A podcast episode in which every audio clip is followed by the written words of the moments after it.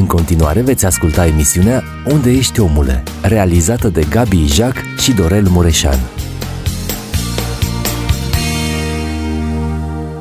Dragi ascultători a emisiunii Unde ești omule, stimați uh, frați, surori, vă salutăm din uh, studioul Bisericii Filadelfia și vă binecuvântăm în numele Domnului.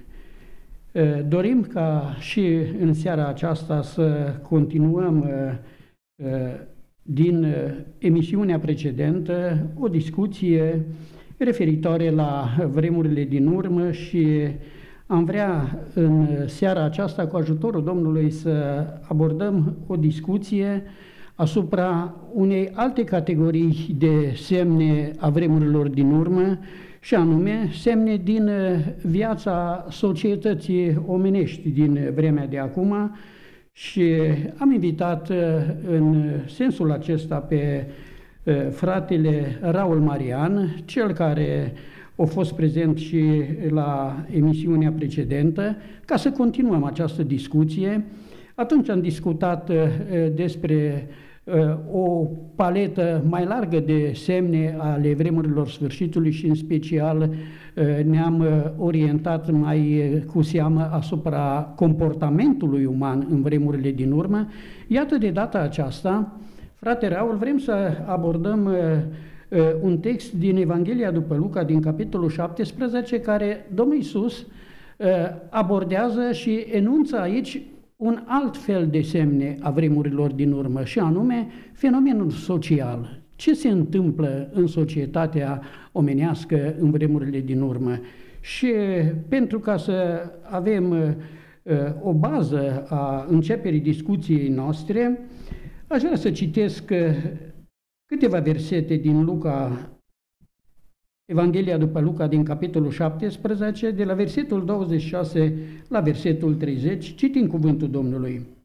Ce s-a întâmplat în zilele lui Noe se va întâmpla la fel și în zilele fiului omului. Mâncau, beau, se însurau și se măritau până ziua când a intrat Noe în corabie și a venit potopul și a prăpădit pe toți. Ce s-a întâmplat în zilele lui Lot se va întâmpla ai doma. Oamenii mâncau, beau, cumpărau, vindeau, sădeau, zideau, dar în ziua când a ieșit Lot din Sodoma, a plouat foc și pucioasă din cer și i-a pierdut pe toți. Tot așa va fi și în ziua când se va arăta Fiul omului. Amin. Amin. Iată că însăși, cum spuneam și data trecută, însăși Domnul Isus se ocupă de lucrurile acestea și vorbește cu ucenicii, cu noroadele și nouă astăzi despre fenomene care se vor întâmpla în societatea omenească și ca să nu avem îndoieli, ă, folosește un precedent istoric, adică ceva care s-a mai întâmplat și spune ai doma, adică exact în același fel. Asemenea, atunci se vor întâmpla și în vremurile din urmă. Ce poți să ne spui de, de lucrurile acestea? Ele sunt prezente în viața cotidiană a societății omenești în vremea aceasta pe care noi, în momentele acestea, o trăim? Da, în primul rând, mulțumim Domnului pentru această zi și mulțumesc pentru invitația pe care mi-ați făcut-o să putem să vorbim din nou despre aceste vremuri interesante, vremurile sfârșitului în care trăim și zic ca Dumnezeu să binecuvinteze discuția noastră și toți ascultătorii. Uh, că despre întrebarea care ați ridicat-o este o întrebare reală, semnele pe care le vedem în jurul nostru și ca să le înțelegem trebuie să ne uităm la viața lui Noe și viața lui Lot. Ne uităm aici și vedem uh, semnele acestea despre care vorbește Domnul Isus și anume mâncau, beau, se însurau și se măritau. Eu cred că trebuie să înțelegem semnele astea în contextul vremii în care Noe și Lot au trăit. Um, dacă ne uităm la aceste aspecte, aceste semne, vedem că au mai multe conotații. Și în primul rând, prima conotație este o viață normală. O viață, un trai. Mâncau, beau, se măritau, se însurau. Uh, M-am uitat într-un alt pasaj din Matei, Matei când vorbește despre textul acesta și despre noi și despre vremurile acestea uh, ale sfârșitului și în special despre vremurile lui Noe, cuvântul lui Dumnezeu spune că ei nu au știut nimic.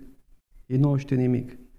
Mi-am dat seama că așa va fi și uh, la sfârșitul vremurilor, când oamenii vor avea o viață normală și vor fi luați prin surprindere, pentru că nu și-au făcut prioritate uh, căutarea lui Dumnezeu, oamenii aceștia vor fi luați prin surprindere.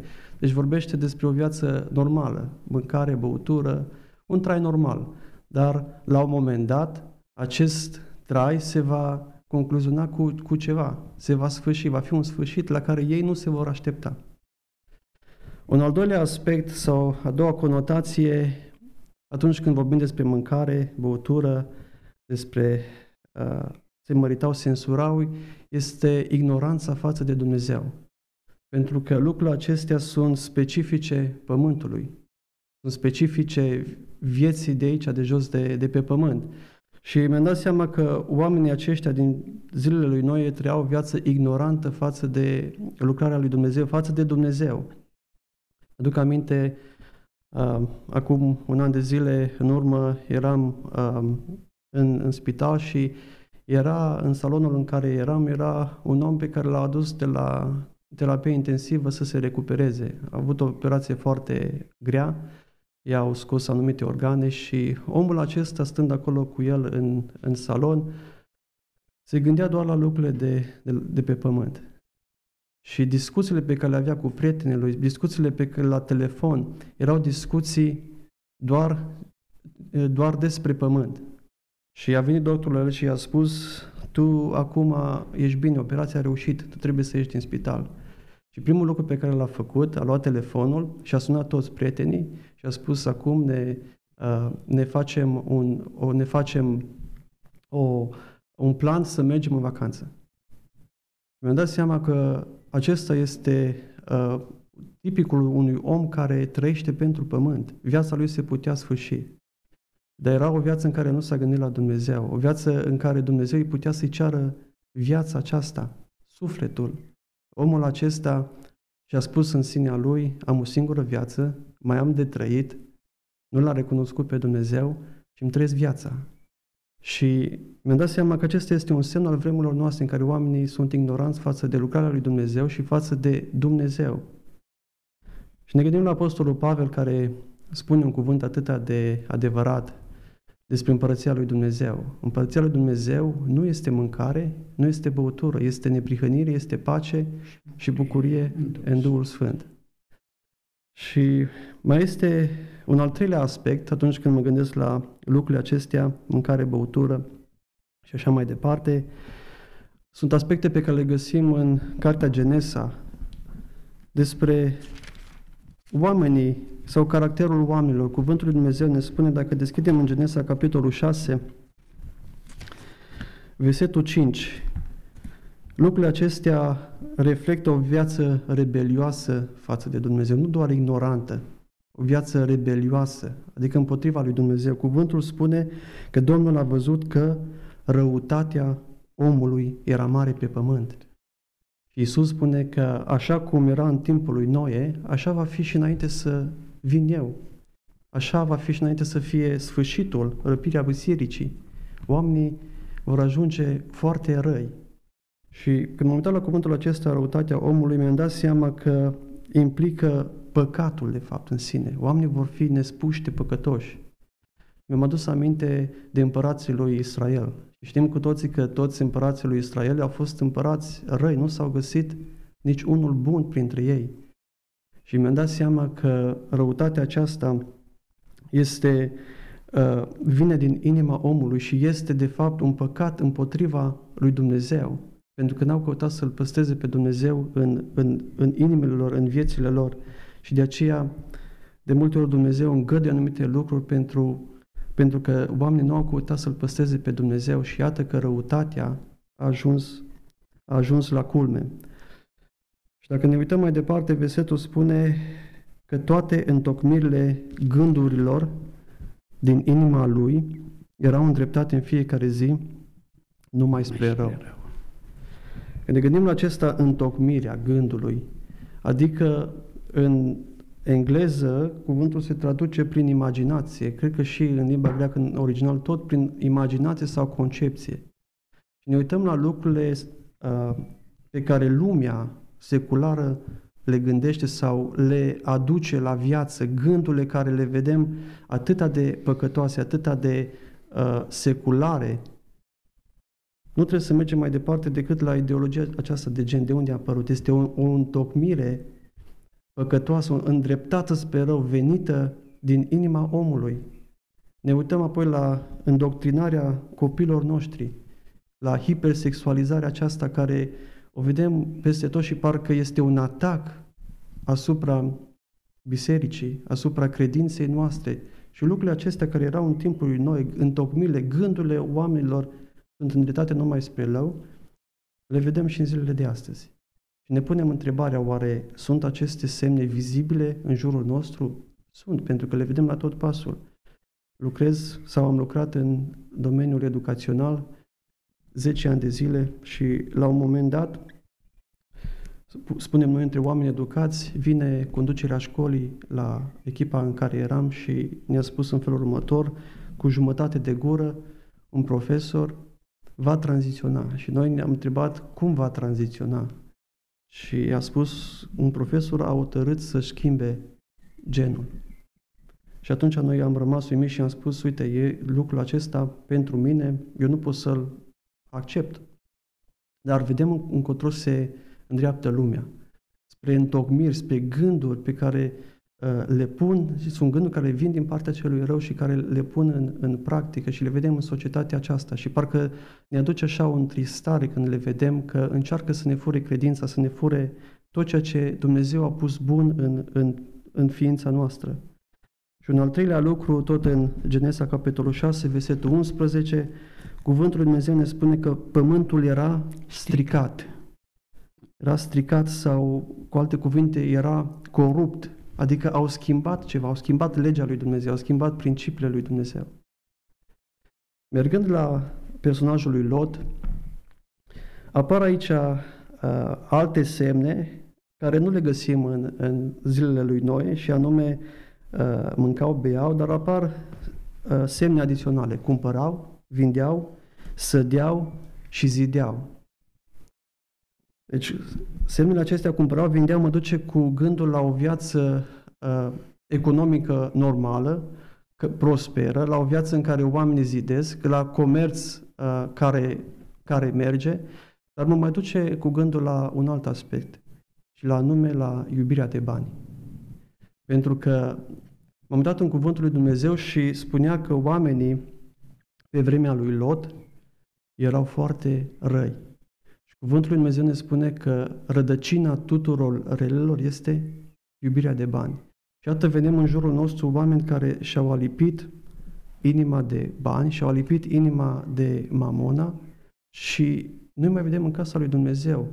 S-au despărtat de casa lui Dumnezeu și Dumnezeul lor este banul. Dumnezeul lor este viața aceasta pământească. Și vedem iarăși un alt semn de, din zilele lui Lot. Îl vedem în, în vremea aceasta. Și un ultim aspect al um, zilelor lui, lui Lot este faptul acesta că oamenii erau uh, sau trăiau în destrăbălare. Trăiau în o viață uh, destrăbălată și de aceea Dumnezeu uh, pedepsește lucrul acesta și spune în cartea lui Iuda că să învățăm de la Uh, cetatea Sodoma și Gomora pentru că ei au trăit în, în curvie. Și vedem lucrul acesta la un nivel înalt în societatea noastră în care păcatul este ridicat la culme și îl vedem peste tot. Și lucrul acesta este un, un semnal, este iarăși un semn care să uh, ne facă să ne întoarcem cu fața spre Dumnezeu. Și vedem că lipsește uh, se măritau și censurau. Dacă ne, și m-am gândit oare de ce și mi-am dat seama că oamenii au schimbat principiile lui Dumnezeu, legile naturale ale lui Dumnezeu și vedem în zile de astăzi oamenii nu mai aleargă spre căsătorie, spre legământul, familie. spre familie și aleargă spre lucruri scârboase, spre lucruri care sunt împotriva familiei și lucrul acesta iarăși este un semn care îl vedem în zilele de astăzi. Da, se pare că comportamentul social care, pe drept cuvânt, îl putem socoti ca fenomen de masă. El cuprinde mase tot mai mari, mai mari de oameni, dar nu numai masa de oameni este importantă, ceea ce practic este mai cutremurător este că cuprinde segmente de vârstă de la copii și până la oamenii cei mai în vârstă. Acum, dacă noi observăm lucrurile astea și nu numai că le observăm, ele deja devin uh, un fenomen, un comportament, uh, un aspect atât de evident încât este imposibil să-l ignorăm. Ca și copia lui Dumnezeu, ca oameni credincioși și poate chiar și oamenii din lume care încă mai au reacții, nu o ignoranță totală, așa cum spuneai, vis-a-vis de cuvântul lui Dumnezeu și de credința în Mântuitorul Isus. Din perspectiva cuvântului lui Dumnezeu, ce consecințe atrage ignoranța aceasta sau poate nici nu ignoranța, ea există, e adevărat, dar, cum spuneai, un, un, un fel de răzvrătire împotriva lui Dumnezeu și a tot ce înseamnă rânduială dumnezească în societatea umană. Ce, da. ce consecințe uh, uh, desprindem noi din cuvântul lui Dumnezeu? Întotdeauna păcatul a atras judecata sau a atras mânia lui Dumnezeu. Vă aduceți aminte de uh, prorocul Iona. Iona a fost trimis de Dumnezeu în cetatea Ninive. Și cuvântul lui Dumnezeu îi spune lui Noia, scoală-te, du-te la Ninive, cetatea cea mare, și strigă împotriva ei. De ce? Căci răutatea ei s-a suit până la mine. Deci Dumnezeu vedem că Dumnezeu vedem că uh, aduce judecată atunci când este păcat. Și chemarea lui Dumnezeu este să ne pocăim. Hai, este harul lui Dumnezeu. Dumnezeu are soluția pentru lucrul acesta. Dar consecința ignorarea acestor semne este una gravă. De ce? Pentru că textul acesta vorbește despre răpirea bisericii. Vorbește despre momentul acela în care uh, unul va fi luat, altul va fi lăsat. Unul care va fi la moară va fi lăsat, altul va fi luat. Deci este vorba despre răpirea bisericii, un eveniment iminent în viața bisericii sau următorul eveniment din viața bisericii și vedem cum aceste două personaje, atât Noe cât și Lot, sunt prototipii răpirii bisericii. Judecata lui Dumnezeu nu a putut să vină peste, uh, peste oameni din, zi, din ziua lui Noe, atâta timp cât Noe încă era acolo. I-a spus Dumnezeu lui Noe, Noe, tu ești un om neprihănit, este timpul să-ți faci o corabie pentru că uh, mânia lui Dumnezeu, mânia mea este, este ajuns la cote maxime și eu vreau să nimicesc acest popor pentru ca să vășit nelăgiuirea. Pentru că nu au căutat să trăiască o viață neprihănit, nu au căutat să mă, să mă uh, cinstească pe mine ca și Dumnezeu. Și vedem și în viața uh, sau în zilele lui Lot același lucru. Dumnezeu nu a putut să nimicească Sodoma și Gomora atâta timp cât Lot și familia lui erau acolo. Vă aduceți aminte că ginerii lui Lot au crezut că Lot glumește. Și Lot i-a spus, mă, veniți pentru că sunt îngerii lui Dumnezeu care sunt aici și vor să ne scoată afară pentru că cetatea va fi nimicită. Și ginerii lui au spus, Lot, noi, noi nu te credem, nu te credem și aceasta este societatea în ziua de astăzi. Noi proclamăm cuvântul lui Dumnezeu, vorbim adevărul lui Dumnezeu, tragem semne de alarme și le vedem în jurul nostru și oamenii nu se întorc la Dumnezeu. Și consecința este una gravă pentru că ei vor gusta judecata lui Dumnezeu, vor, vor gusta mânia lui Dumnezeu.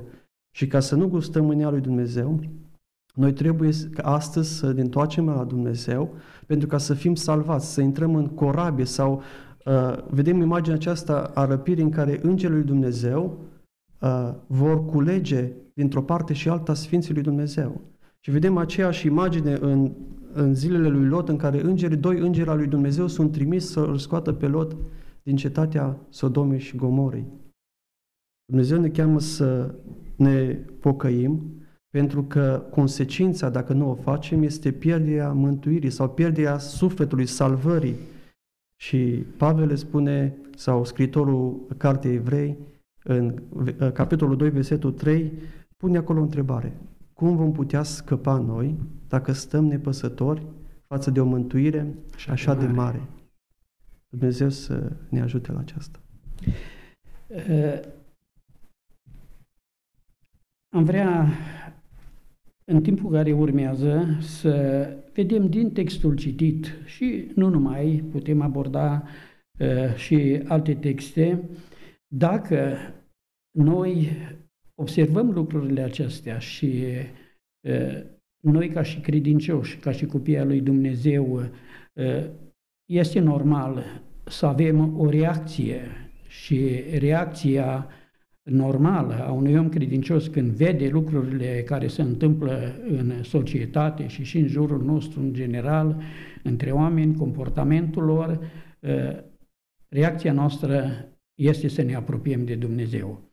Dar ă, am vrea să discutăm dacă din cuvântul citit în seara aceasta și, ă, cum spuneam, din alte texte paralele cu cuvântul acesta, Domnul Iisus, în bunătatea Lui, în dragostea Lui, în, în bucuria Lui care o avea când era pe pământ de vestire a cuvântului mântuirii, ce avertizări face El nu numai ucenicilor lui sau astăzi, nu numai nouă bisericii credincioșilor, ci în bunătatea lui, în dragostea lui, el face avertismente. Și care ar fi acestea?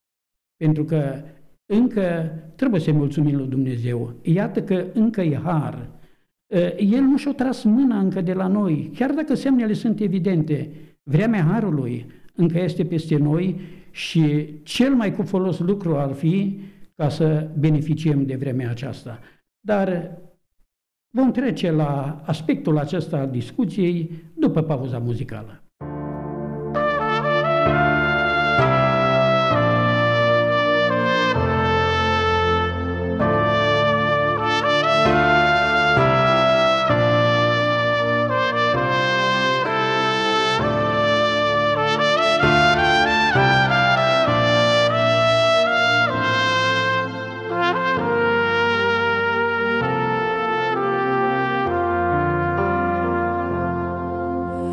Lipește-mi, Doamne, sufletul de Tine. Mai mult ca floarea veșnică de stânci. Să uit de ani, de lume și de mine. Privind adânc în ochii tăi adânc Lipește-mi, Doamne, sufletul de Tine. Din visul meu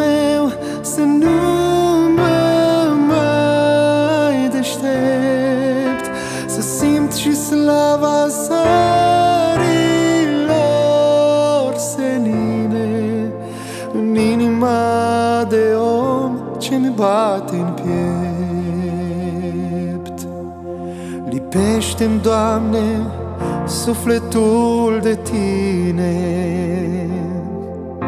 Ca piun levit de altarul său divin. Să n-am nici plug în voi, nici hol de pline Ci Tu să-mi fii și pâine în veci și vin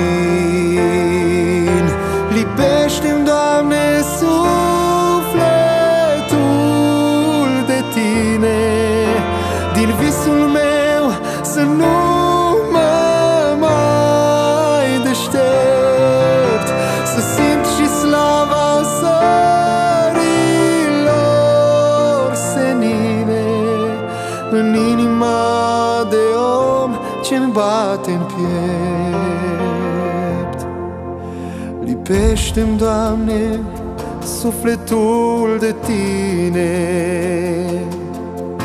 Ca pe o ființă smulsă de la greu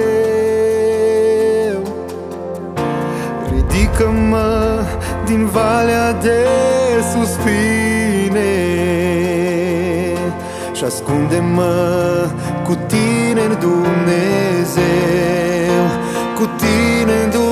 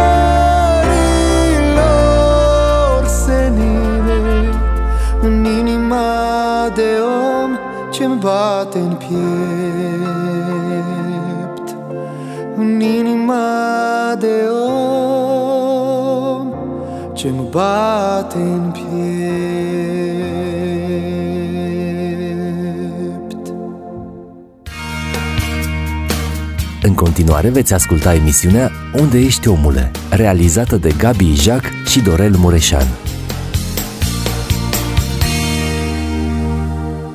Am revenit cu binecuvântarea Domnului după pauza muzicală și vrem să continuăm discuția noastră și uh, vreau să te întreb, frate Raul, din uh, discuțiile pe care le-am avut până acum privitor la vremurile din urmă, la, la semnele care deja sunt evidente, care deja sunt un fenomen social, un fenomen de masă, uh, uh, văzând toate lucrurile acestea și nemai având vreo îndoială că într-adevăr vremea este cea din urmă, Domnul Iisus, El face niște avertismente privitor la vremurile din urmă și cred că este cu folos pentru cei care ascultă emisiunea noastră ă, să scoatem în evidență ă, ce pune Cuvântul lui Dumnezeu la dispoziția noastră. Pentru că ă, dacă încă mai avem ezitări, dacă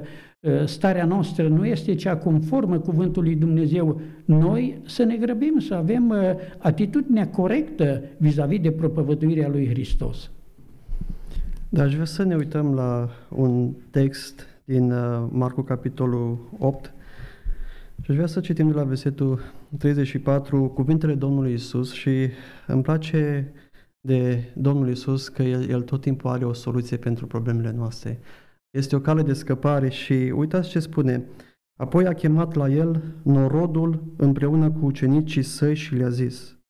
Și vedem acest aspect în care norodul, adică nu doar ucenicii, nu doar biserică, era un, un uh, cuvânt care era adresat lumii întregi, tuturor care uh, ascultau cuvântul lui, era un cuvânt pentru ei. Și uitați ce spune, dacă voiește cineva să vină după mine, să se lepede de sine însuși, să-și ia crucea și să mă urmeze, căci, căci oricine va vrea să-și cape viața, o va pierde, dar oricine își va pierde viața din pricina mea și din pricina Evangheliei o va mântui. Și ce folosește unui om să câștige toată lumea dacă își pierde sufletul? Sau ce va da un om în schimb pentru sufletul său? Avertizarea pe care o face Isus este legată de sufletul nostru, despre importanța sufletului sau câștigării sufletului nostru și este un, un semnal de alarmă. Putem să ne pierdem sufletul dacă nu umblăm în voia lui Dumnezeu și dacă nu umblăm în cuvintele lui Dumnezeu. Și chemarea aceasta pe care Domnul o face este o, o chemare pentru toată lumea, este o chemare care ne cheamă uh, să mergem după, după Isus și să ne lepădăm de noi îns, înșine, să ne luăm crucea și să îl urmăm pe Domnul nostru Isus Hristos. Dar Domnul Isus spune că această, această urmare sau această chemare de a-L urma pe El nu se poate face fără renunțare. Nu se poate face fără renunțare și în versetul 35 este un joc de cuvinte, cine va vrea să-și scape viața, o va pierde. Dar cine își va pierde viața din pricina mea, o va mântui. Ce înseamnă lucrul acesta? Va trebui să renunțăm la viața noastră de aici, pământească, la idealurile noastre, la ceea ce ne-am propus în această viață, la obiceiurile noastre, la viața noastră veche, la, la plăcerile noastre, poate la, la, la faima pe care o putem primi de la oameni, la lucrurile acestea pe care le putem pierde din pricina Cuvântului Dumnezeu, din pricina lui Isus Hristos. Pentru că chemarea pe care Dumnezeu ne-o face este o chemare la renunțare. Și de multe ori oamenii nu vor să îl urmeze pe Isus Hristos pentru că nu sunt gata să renunțe. Pozițiile lor nu sunt gata să renunțe la banilor, nu sunt gata să renunțe la timpul lor și de aceea al, ei ei aleg să-și scape viața, dar Domnul Iisus spune, cine alege lucrul acesta să scape viața, cu siguranță o va pierde. Deci este o certitudine, este, uh, o, este o enunțare, nu este uh, semn de întrebare. Și vedem că nu se poate realiza fără renunțare. Și întrebarea pe care ne-o punem este ce se întâmplă atunci când ne pierdem viața? Răspunsul este simplu, o vom câștiga. Dar cum? Am uitat în Cuvântul lui Dumnezeu și fiecare dintre uh, cei trei evangeliști sinoptici, atât Matei, atât Marcu, cât și Luca, îi vorbesc despre lucrul acesta. Și atunci când Marcu vorbește despre lucrul acesta, spune că o vei mântui. Dacă îți vei pierde viața, o vei mântui. De ce? Pentru că dacă l-ai găsit pe Iisus Hristos, dacă ai găsit Evanghelia, găsești mântuirea. Pentru că Evanghelia este cea care transformă, Evanghelia este cea care mântuie, mesajul Evangheliei este un mesaj puternic și Iisus Hristos a venit în lumea aceasta ca să mântuiască. Și chiar dacă, din punct de vedere omenesc, ne pierdem viața aceasta în ochii oamenilor sau um, de ochii oamenilor, o vom câștiga, o vom mântui. Care viață? Viața veșnică. Vorbește despre viața veșnică. Pentru că oamenii au ochii ațintiți așa cum erau în, pe timpul lui Lot, pe timpul lui Noe, erau ațintiți pe pământ, ochii lor erau ațintiți aici. Și nu erau ațintiți spre adevărata viață care o avem nevoie, avem nevoie de ea, de sufletul nostru are nevoie să trăiască, pentru că dincolo de viața aceasta pământească va veni viața veșnică. Tot uh, despre acest lucru vorbește evanghelistul Luca. Luca, când descrie acest eveniment sau acest uh, lucru, el spune că dacă ne pierdem viața, o vom găsi. Deci un alt, folosește un alt cuvânt, o vom găsi. Și ne întrebăm de ce mulți încă nu și-au găsit adevăratul scop. Pentru că atunci când îl găsim pe Iisus Hristos, ne găsim scopul, ne găsim chemarea. Vă aduceți aminte de apostolul Andrei. Când l-a găsit pe Domnul, el și-a dat seama că a găsit un lucru, uh, un lucru minunat. L-a, l-a găsit pe Mesia și a mers repede la fratele lui Petru și i-a spus, Petru, noi l-am găsit pe Mesia. Pentru că Viața aceasta pe care Dumnezeu ne-o dă este o viață în care ne găsim scopul, ne găsim uh, identitatea în Hristos, trăim o viață nouă, o viață, o viață sfântă, o viață în chemarea Lui. Vă aduceți aminte că Domnul Iisus dă o pildă, pilda comorii ascunse. Și uh, era vorba despre un om care uh, a găsit o comoară ascunsă într-o țarină. Și atunci când a găsit această comoară, el a cumpărat acea țarină, pentru că legea din vremea aceea era că dacă cumpărai un pământ, dacă cumpărai un teren, tot ceea ce era pe terenul acela era al tău. Și vedem iară imaginea aceasta de găsire a vieții, de, a scopului, pilda comorii ascunse. Poate mulți dintre ascultătorii noștri încă nu au găsit adevărata comoară. Nu au găsit adevăr, pentru că încă mai țin la viața, viața aceasta pământească, încă mai țin la, la lucrurile acestea, stau strânși de lumea aceasta, dar dacă lași viața aceasta pământească, o vei găsi pe cea veșnică, vei găsi cu adevărat, adevărata comoară. Noi încercăm să ne strângem aici comori, așa cum făceau oamenii în zilele lui Lot. Sădeau, uh, spuneau că zideau, adică își făceau, acumulau, uh, investeau, dar ei nu știau că Dumnezeu a trimis îngerii ca să judece, ca să trimită pedeapsa peste uh, cetatea în care se aflau. Și vedem cum Dumnezeu iarăși trage un semnal de alarmă. Și evanghelistul Matei, că spuneam că fiecare dintre cei trei evangelisti sinoptici vorbesc despre lucrul acesta, el folosește cuvântul a câștiga. A câștiga. Și Marcu, în versetul 36, face o comparație dintre sufletul nostru și dintre câștigul întregii lumi. Și el spune că nu se poate compara lumea aceasta cu valoarea sufletului nostru. De aceea va trebui să punem valoare pe sufletul nostru și să nu mai ne uităm după lucrurile pământești, să nu mai căutăm răspunsuri în lucrurile pământești, pentru că aici suntem trecători.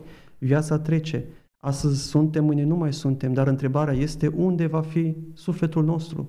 Și Domnul Iisus spune, ce va da un om în schimb pentru sufletul său? Adică, ce poți plăti tu pentru sufletul tău? Nu poți să plătești nimic, pentru că l-ai de la Dumnezeu și El se va întoarce într-o bună zi, va fi cerut din mâna ta. Este ca și acel om bogat care într-o bună zi s-a cerut sufletul și și-a acumulat. Și-a acumulat în hambare o grămadă de lucruri, o grămadă de avuții, și pentru că nu mai avea loc de ele și a făcut altele și mai mari. Și Domnul îl, îi cere sufletul și îi spune, nebunule, ți se cere sufletul, ce ai făcut? Deci este o avertizare pe care Dumnezeu ne-o, ne-o face și în textul pe care l-am citit tot din Luca este o altă avertizare, dacă suntem la capitolul acesta de avertizări, versetul 32. Da. Zice, aduceți-vă aminte de nevasta lui Lot. Și mi-am pus întrebarea, oare ce a făcut nevasta lui Lot? Dacă ne uităm înapoi în Genesa, vedem că Domnul i-a spus prin cei doi îngeri, i-a spus două lucruri. Atunci când ieșiți din, din cetatea aceasta, să faceți două lucruri. În primul rând, să nu vă uitați înapoi. Și vedem că Dumnezeu ne cheamă, odată ce am pus mâna pe plug, am început lucrarea lui Dumnezeu sau am cunoscut harul lui Dumnezeu să nu ne mai uităm înapoi. Și de ce oamenii alunecă? Pentru că încă mai au inima legată de ceea ce este în spate, de ceea ce au lăsat în spate, dar adevărata salvare este în față, este privirea spre împărăția lui Dumnezeu, pe locul de unde Dumnezeu vrea să ne ducă ca să ne scape viața. Și un al doilea lucru pe care îngerii uh, li spune este să nu vă duceți în câmpie. Mi-am pus întrebarea oare de ce? Și am văzut că atunci când Lot s-a despărțit de Avram, el și-a ridicat ochii și a văzut că câmpia Iordanului era bine odată ca o grădină a Edenului și s-a stabilit în câmpie și câmpia aceasta era vecină cu Sodoma și Gomora. Dar ce s-a întâmplat? Păcatul Sodomei și Gomorei a pătruns și în câmpie, pentru că Domnul spune că toate cetățile din câmpie vor trebui prins. Exact, vor trebui nimicite și Domnul spune, nu acceptați niciun compromis. Nu acceptați nici cetățile acelea din câmpie, ci duceți-vă, duceți-vă unde vă spun eu. Și vedem cum este uh, această, această provocare pe care Dumnezeu ne-o face să nu ne uităm în câmpie, să nu acceptăm absolut nimic. Am ieșit din Sodoma și Gomora, dar poate încă mai acceptăm păcățele mici din viața noastră. Dumnezeu spune, nu, și acelea sunt corupte, și pe acelea vreau să le nimicesc. Și Dumnezeu să ne ajute la aceasta ca să luăm în seama avertizările lui Dumnezeu și mai ales în vremea aceasta. Asculți toate lucrurile acestea și sunt cuvintele Mântuitorului nostru. Noi, ca și copii ai lui Dumnezeu, noi le credem. Dar ascultându-le, parcă te înfiori când realizezi că de fapt trăim exact momentele sfârșitului și Mă duc cu gândul la cei care ascultau cuvântul lui Petru în ziua de Rosalii, cuvântul rostit de el sub inspirația Duhului Sfânt care s-a revărsat atunci la Rosalii și oamenii aceia care au devenit conștienți de momentul pe care îl trăiesc, parcă îmi vine și eu să spun exact cum spuneau eu atunci, fraților, ce să facem? Ce să facem? Vedem că încă e har, dar Absolut. Ă, încă e har, dar ceea ce discutăm noi aici din Cuvântul lui Dumnezeu ne spune și că harul este la capăt. Ă, vorbeai despre momentul când a început potopul și i-a nimicit pe toți în vremea lui Noe. În momentul când ușa corăbiei pe care a construit-o Noe s-a închis, în momentul acela s-a dezlănțuit potopul. Ceea ce noi discutăm aici și băgăm de seamă din cuvântul lui Dumnezeu, exact lucrul acesta ne spune. Ușa este aproape să închidă și să înceapă potopul. În încheiere, pentru ascultătorii noștri, la întrebarea aceasta, fraților, ce să facem? Este un moment în care trebuie să luăm o hotărâre. Da, aș vrea să am un răspuns, dar în două direcții. Uh, prima direcție este pentru cei care încă nu s-au împăcat cu Dumnezeu. Și așa cum a, sp- a spus întrebarea ce să facem, pocăiți-vă, le-a zis Petru, și fiecare din voi să credeți în Evanghelie, să credeți mesajul lui Iisus Hristos. Și Domnul Iisus Bine. spune în versetul 34 din 8, Marcu 8, dacă voiește cineva să vină după mine, să se lepede de sine însuși, să-și ia crucea și să mă urmeze. Și a doua direcție pentru cei care uh, sunt în lucrurile acestea, pentru cei care îl urmează și așteaptă venirea Domnului Isus Hristos, ce să facem în aceste suferințe, în aceste lucruri, semne pe care le vedem în jurul nostru? Pavel le spune celor din Romani în capitolul 8, versetul 17 și 18. Și dacă suntem copii, suntem și moștenitori, moștenitori cu Dumnezeu. Și împreună moștenitori cu Hristos, dacă suferim cu adevărat împreună cu El, ca să fim și proslăviți împreună cu El. Versetul 18. Eu socotesc că suferințele din vremea de acum nu sunt vrenice să fie puse alături de slava viitoare, care are să fie descoperite față de noi. Există o răsplătire, există o viață veșnică, există o, un cer pe care Dumnezeu ne-l pregătește și se merită să așteptăm venirea Domnului nostru Isus Hristos cu răbdare și cu bucurie. Amin. Așadar, cu ochii ațintiți la răsplătire. Amin. În aspectul acesta ne oprim aici cu dialogul nostru.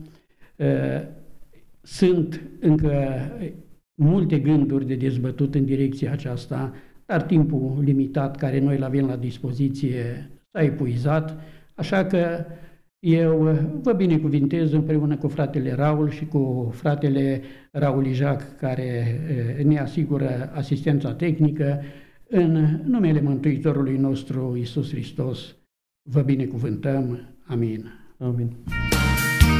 Ați ascultat emisiunea Unde ești omule? Dumnezeu să vă binecuvânteze!